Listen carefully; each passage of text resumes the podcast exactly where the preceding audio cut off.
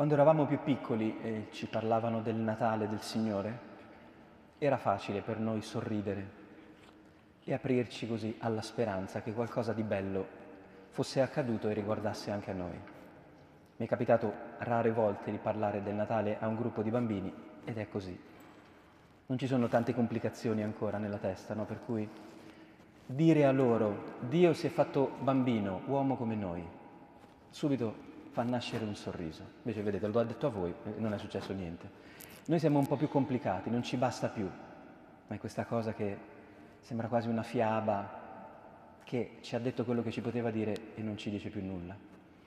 Noi dobbiamo fare la fatica di ritrovare ogni anno il senso del Natale per l'età che abbiamo, per la maturità, la disillusione, il grado di vita in cui ci troviamo. È come se per noi la fatica del Natale sia, ecco, non scadere nei suoi effetti collaterali, eh? l'aumento di chili, eh, la, la, crema pasticcera, i regali, cioè tutte quelle cose che hanno origine nel Natale, eh? perché tutto quello che noi ancora in Occidente celebriamo nasce dal Natale, se passa il gioco di parole. Ma ormai nessuno si ricorda più qual è il motivo della festa. Eh? Allora noi facciamo la fatica ogni anno di provare a stupirci di fronte a questa cosa che Dio ha fatto e che ci ha salvato. Ci ha salvato per sempre. Come capire il Natale? La liturgia ci dà sempre questo attacco formidabile, un grande aiuto. Perché il profeta Isaia dice, come sono belli i piedi del messaggero che annuncia buone notizie al suo popolo. Gridate di gioia, rovine di Gerusalemme. Isaia ha questa immaginazione, no? si immagina che Dio deve venire a ridare fiducia a un popolo che è in rovina. È la storia di Gerusalemme, lo sappiamo bene. Quindi il Natale è come se fosse una bella notizia per delle rovine. Per cui noi la prima cosa che dovremmo ritirare fuori così eh, dai ricordi è che siamo tutti rovinati. La vita è una cosa meravigliosa che però si rovina nel tempo, si ammacca, si scheggia si rompe. Ciascuno di noi è una cosa bella, ma è anche un mucchio di rovine. Quante cose nella vita abbiamo rovinato? Si sono rovinate. Quante occasioni abbiamo sciupato? Quante volte negli ultimi 48 ore abbiamo detto quella parola che non era necessario dire, poi proprio vicino a Natale? Che bisogno c'era di tirar fuori eh, quella parola di rabbia?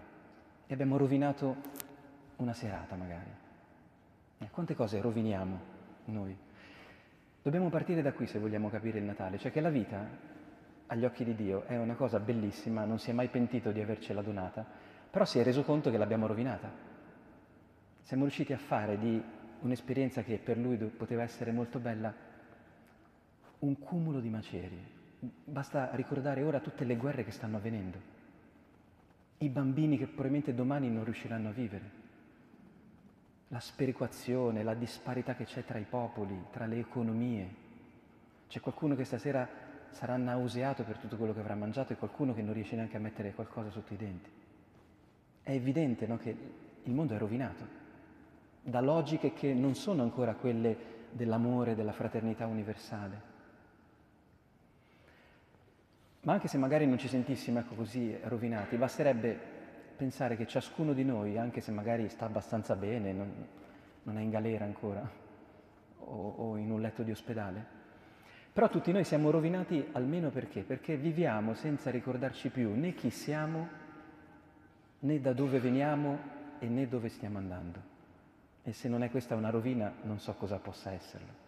Voi immaginate di trovare domani no, una persona amica per strada e gli chiedete dove stai andando? Ma non lo so, voi cominciate a parlare con lui per, per vedere no, se, se c'è tutto o se dovete chiamare l'ambulanza o no. Se una persona non sa da dove viene e dove sta andando, voi lo aiutate subito no? a uscire da questo momento di difficoltà.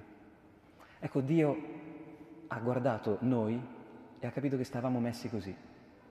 Belli, bravi, siamo capaci di costruire cose bellissime, ma non sappiamo più dove stiamo andando, né chi siamo. Quindi per quanto la nostra vita possa essere una successione di cose belle, di esperienze significative, di giorni felici, se poi non andiamo da nessuna parte, capite che c'è un problema e Dio se n'è accorto. E allora dice il profeta che Dio ha fatto così, ha snudato il suo braccio. Oppure la seconda lettura ci dice che Dio, che ha sempre parlato al popolo, ultimamente ci ha parlato nel figlio. Cioè come ha risolto la situazione no, di un'umanità bella ma perduta, smarrita. Così. Si è fatto come noi, ma come noi fin da piccolo, perché questo è il punto interessante. Non è arrivato eh, con la laurea e, e qualche master sotto braccio, è iniziato proprio da zero. Voi immaginatevi, non so, di essere in un carcere in un letto di ospedale, in un paese povero non avete da mangiare, in qualsiasi situazione brutta dove la vita è molto mortificata. Arriva Dio in che modo? Viene messo in carcere anche lui, viene ricoverato in ospedale anche lui, nasce anche lui nel paese povero dove vi trovate. Capite, il modo di salvarci per Dio è manifestarci una totale solidarietà con quello che stiamo vivendo per quanti errori, incidenti, assurdità possiamo aver vissuto. Lui viene e si mette lì accanto a noi. Si fa piccolo, si fa uomo, si fa essere umano. Questa è la salvezza, quello che noi chiamiamo la salvezza. E perché per noi diciamo che, che, così Dio ci ha salvato? Perché pensateci un attimo, se noi siamo in rovina e non riusciamo più a riaggiustare la nostra vita, e Dio viene e si mette lì accanto a noi, si fa uguale a noi, no? si fotocopia. Allora vuol dire che la nostra vita non è così rovinata come pensavamo, che non tutto è così perduto come ci sembra, che forse nella nostra vita, che a volte non riusciamo più a vivere perché siamo un po' sfiduciati, non riusciamo più a tirar fuori nessuna energia, nessuna creatività, c'è ancora tanto di bello c'è una forza, non so, di, di saper superare tutte le morti e le difficoltà che ci aspettano. Capite? Questo ci ha voluto dire Dio. Non rassegnatevi a quel cumulo di, cieli, di, di, di, macerie che vedete. Ecco, questa potrebbe essere un'altra immagine. Dio è venuto e mentre noi stavamo a piangere sul latte versato, ha cominciato a giocare con le nostre macerie, come un bambino no? che prende i pezzi della realtà e li monta e ne fa qualcosa. E questo hanno i bambini no, di, di meraviglioso, che loro giocano con delle cose che per noi sono insignificanti. Come ci umilia tante volte no? un bambino di fianco a noi, che sorride, che prende i pezzi della realtà e si diverte, che non gli manca niente, che non sta pensando a cosa deve comprare, dove deve andare, quante cose gli mancano, quante cose gli sono state tolte. Vive. Questo è quello che ci ha voluto trasmettere Dio possiamo ancora vivere. Non siamo dentro quel film horror di una vita brutta che, che, che va in rovina, che, in cui non succede più niente di bello. La vita può rifiorire sempre. Pensate che per convincerci di questo si è fatto bambino, ha vissuto tutta la vita umana, è entrato nella morte e poi è uscito. Ha fatto tana libera a tutti. Capite, il Natale è questa specie di evento meraviglioso che o ci strappa un sorriso, una speranza immediatamente, oppure siamo in rovina, siamo perduti davvero. Se questa cosa non ci ricorda chi siamo. C'è una canzone che amo molto di Bruno Rissas, che è un cantautore meraviglioso, se nessuno di voi l'ha ascoltato così, eh, consigli natalizi, in cui una, in un canto che si chiama Canzoni contro la paura dice a volte basta una canzone, anche una stupida canzone, a ricordarti chi sei. Ecco, questo è il Natale. Un canto che la Chiesa prova a intonare in versione limitata. E a Natale alle 21 siamo sempre in versione unplugged, siamo con pochi strumentisti, con pochi cantori. Eppure proviamo a cantare che cosa? Un canto che ci ricorda chi siamo. E chi siamo? Non una rovina, ma come dice il prologo di Giovanni, dei figli e non dei figli di qualcuno che non si sa chi è, dei figli di Dio. Perché questo è il motivo per cui lui si è fatto uomo come noi. Non tanto per venire nelle nostre rovine e basta, ma per dirci che noi non siamo rovinati affatto perché in noi c'è anche una vita divina, c'è un potere, lo chiama Giovanni nel suo prologo. A quanti lo hanno accolto ha dato il potere di diventare figli di Dio. Quindi capite, il giorno di Natale noi è come se dovessimo ritornare a casa sapendo che abbiamo un potere in noi, nella nostra mente, nel nostro corpo. Come quando qualcuno ti spiega no, che si possono fare delle cose che tu non avevi mai fatto o che avevi smesso di fare. Come quando vai dall'allenatore, dal personal trainer che ti spiega eh, come fare un esercizio e tu lo fai e dici wow, sono capace di fare anche questo, non lo sapevo. Ecco, a Natale Dio viene dentro di noi, si, mette nei nostri panni e ci dice, ma lo sapete che voi potete vivere da Dio? Voi potete prendere la morte, guardarla e saltarla, come fanno i cavalli con gli ostacoli. In che modo? Vivendo in pienezza la vostra umanità, senza sconti, senza barare senza far finta che non ci sia capitata questa parte scomodissima nel mondo, nel cosmo, di essere stati creati a immagine di Dio. Perché questo è il problema, eh? mica ce lo siamo inventati noi, di poter parlare, gesticolare, pensare, fare tante cose. Ci ha condannato Dio a questa somiglianza. Era obbligato eh, a spiegarci come si risolveva questo problema e lo ha fatto. Capite? Ha snudato il suo braccio, si è fatto bambino. E perché siamo salvi se capiamo questa cosa? Perché quando tu prendi in braccio un bambino, sei salvo. Perché quel bambino ti salva automaticamente, ti tira fuori il meglio che c'è in te. Con un bambino tra le braccia, che peccato mortale vuoi fare? Nessuno.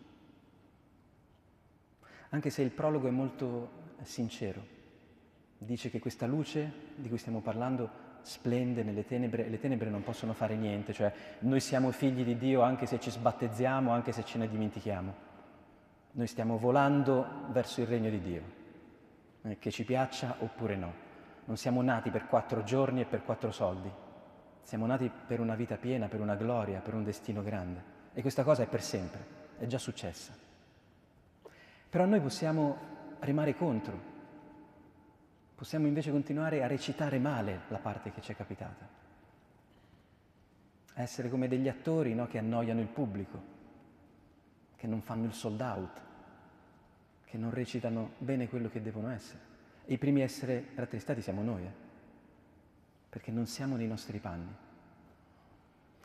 Ma, dice Giovanni, chi crede più a questa grazia entra come in una luce eh, dice abbiamo ricevuto grazia su grazia, è come se fossimo agli occhi di Giovanni dopo l'incarnazione dentro una pioggia di possibilità, cioè quando uno si scopre figlio di Dio, non è che capisce tutto, sa quello che dovrà fare domani, quello che succederà dopodomani, ma avendo intuito quello che un bambino si ricorda ancora, cioè che le cose sono un dono, non sono una conquista, allora ogni giorno un bambino perché tendenzialmente sorride? Perché tutto è un dono per lui. E allora capite, il bambino non fa come Adamo, che ruba, conquista, possiede, ma apre la mano. E allora tutto diventa una grazia perché? Perché tutto non, non viene da, da, da noi, ma è un dono, è un dono di Dio. L'ultima cosa che devo dire obbligatoriamente è che sono 800 anni che Francesco d'Assisi si è inventato questa cosa del presepe. Eh, noi, noi, frati abbiamo un problema in più, oltre al Natale abbiamo pure Greccio quest'anno, sono gli 800 anni di Greccio. Sapete perché Francesco si è inventato non forse in realtà veramente il presepe? Perché se leggete bene le fonti Francesco non è che ha fatto proprio il presepe come lo facciamo noi adesso. Francesco si era accorto che la gente di quel tempo, e mica noi oggi, andava a messa e non capiva quasi nulla. Cioè andava così come un rito. È come si va alla prima della scala, come si va eh, al Black Friday, cioè vai perché gli altri vanno e ci vai pure tu. E siccome questa cosa gli faceva ribollire il sangue perché diceva ma non è possibile che questi non capiscono quello che succede sull'altare, allora quando era a Greccio ha voluto rendere visibile la somiglianza tra Betlemme è quello che accade ogni volta che noi celebriamo l'Eucaristia. Capite? Questa è stata l'intuizione di Francesco. Ha voluto celebrare una messa e mettere attorno all'altare i segni che ci dicessero che Betlemme, l'incarnazione di Dio, non è un fatto del passato, avviene continuamente davanti ai nostri occhi, se lo celebriamo con fede. Pensate un po', noi ogni domenica quando veniamo qui, è come se fossimo a Betlemme, davanti al bimbo Gesù. Infatti prendere in mano un pezzo di pane e prendere in mano un bambino, mi spiegate qual è la differenza? È molto poca, pesano quasi uguale. Ma se noi capiamo il peso specifico di queste cose, noi assimilando questo dono, possiamo davvero ricominciare a credere in quello che siamo, anche noi figli, figli di Dio. Capite che giro pazzesco ha dovuto fare Dio per ricordarci chi siamo? Il Natale è questa canzone che Dio ha cominciato a intonare duemila anni fa, facendosi come noi, per dirci che noi siamo come Lui, perché questo ce l'eravamo dimenticati. E avevamo cominciato a vivere così, un po' per noi stessi, un po' da noi stessi. Buon Natale fratelli e sorelle, io non so bene dove vi troviate ora, quali siano le rovine con cui dovete fare i conti, ma vi auguro dal cuore che questa luce che splende nelle tenebre di questo mondo e, e di tutti i mondi che esistono possa davvero raggiungere il cuore della vostra vita, ricordarvi chi siete, siete figli di Dio, venite dal Padre e a Lui state tornando. È una notizia minuscola, eppure può cambiare tutta la vita, perché a causa di questa notizia noi possiamo fare le scelte che ci aspettano e ci spettano senza ansia e nei tempi giusti, senza rimandarle troppo, sapendo che tutto quello che ci sta accadendo è come una strada che ci conduce verso una vita piena.